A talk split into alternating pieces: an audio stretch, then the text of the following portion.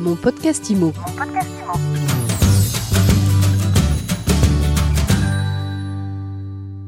Où en est le marché de l'immobilier un an quasiment jour pour jour après le premier confinement? C'est la question que l'on se pose aujourd'hui dans mon podcast IMO.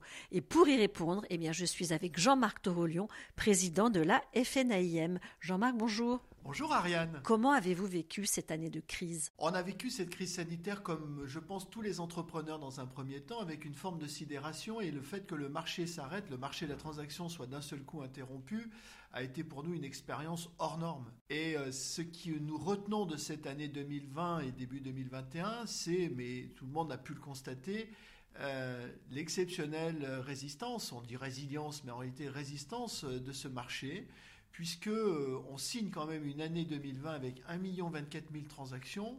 Quand on regarde dans le rétroviseur euh, les années précédentes, certes, on a eu 1 67 000 transactions en 2019, mais on en avait 968 000 en 2018, on en avait euh, moins de 900 000 en 2017. Donc c'est très surprenant.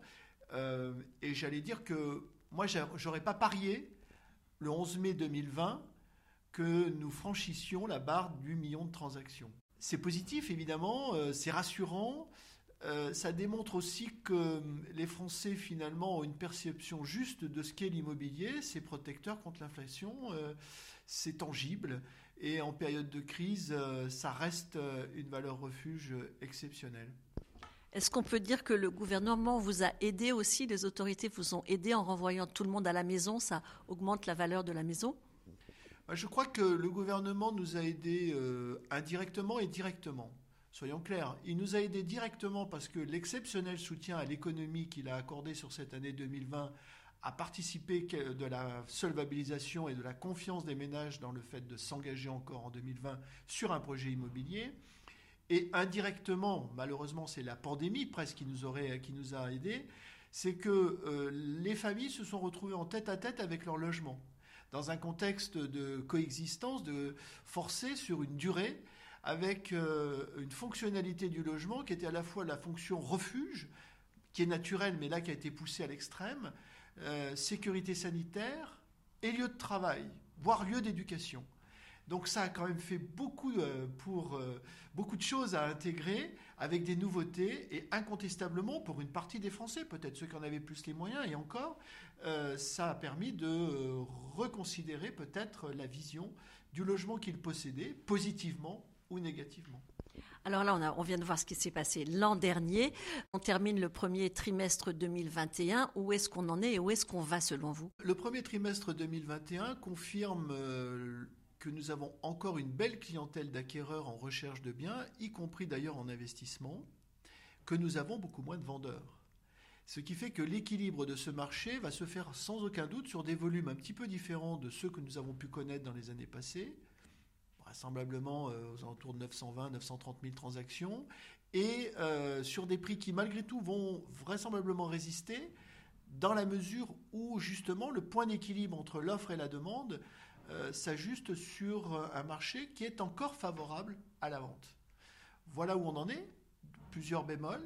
Le bémol naturellement des taux d'intérêt qui reste déterminant, le bémol malgré tout euh, de l'économie globale, bien évidemment, et nouveau bémol, quel ressenti il va y avoir sur les biens qui sont classés F et G? Il y en a quand même 5 millions, c'est 17% de nos transactions, dans euh, le cadre de la nouvelle loi climat et résilience qui s'apprête à être euh, adoptée. Qu'est-ce que ça va avoir comme conséquence? Ça va faire s'effondrer la cote des logements les plus énergivores? Est-ce qu'on voit déjà des baisses de prix se mettre en œuvre? Alors, moi, je pense qu'effectivement, il va y avoir une reconsidération de la valeur de ces biens, surtout si on se positionne sous l'angle investisseur. On risque d'avoir aussi de ces biens qui arrivent à la vente parce que euh, euh, ceux qui souhaitaient les louer ne vont pas vouloir peut-être faire des travaux, et je pense qu'il y en aura qui ne feront pas les travaux. L'erreur serait de considérer que euh, ce classement ne concerne que les biens liés aux ceux qui sont en location.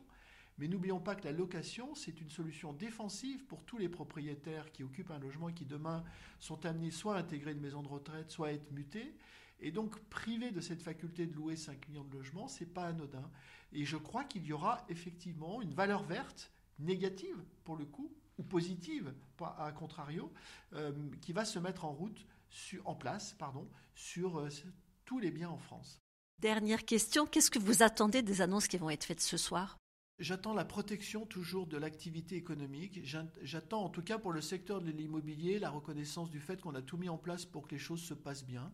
Nous sommes capables de fermer nos agences, mais il faut absolument maintenir l'activité économique, l'activité de visite. Nos protocoles sanitaires, on en a deux, sont prêts. Donc euh, j'espère en tout cas que l'activité économique euh, sera préservée. C'est pas facile hein, parce que nous avons une responsabilité d'employeur nos salariés doivent travailler en sécurité. Nous avons une responsabilité de citoyen. Ce pays doit sortir de cette pandémie et il faut y mettre les moyens. Nous avons conscience des enjeux pour euh, aussi tous les soignants. Et donc, euh, on, est toujours balancé entre euh, sécurité sanitaire, nécessité économique et malgré tout aussi morale globale de, de, nos citoyens auxquels on n'échappe pas. Donc, moi, je, pour l'instant, j'ai salué le fait que le président de la République n'est pas confiné euh, dans l'immédiat parce que c'était euh, très bien. Mais euh, il faut essayer naturellement de préserver au maximum l'activité économique. Merci beaucoup Jean-Marc d'avoir été avec nous aujourd'hui. On vous retrouve très vite pour un nouvel épisode de mon podcast IMO. En attendant, eh bien, je vous invite ainsi que nos auditeurs à partager cet épisode. Abonnez-vous à mon podcast IMO, laissez des commentaires sur vos plateformes de podcast préférées et suivez-nous aussi sur MySweetImo. Mon podcast Mon podcast Imo.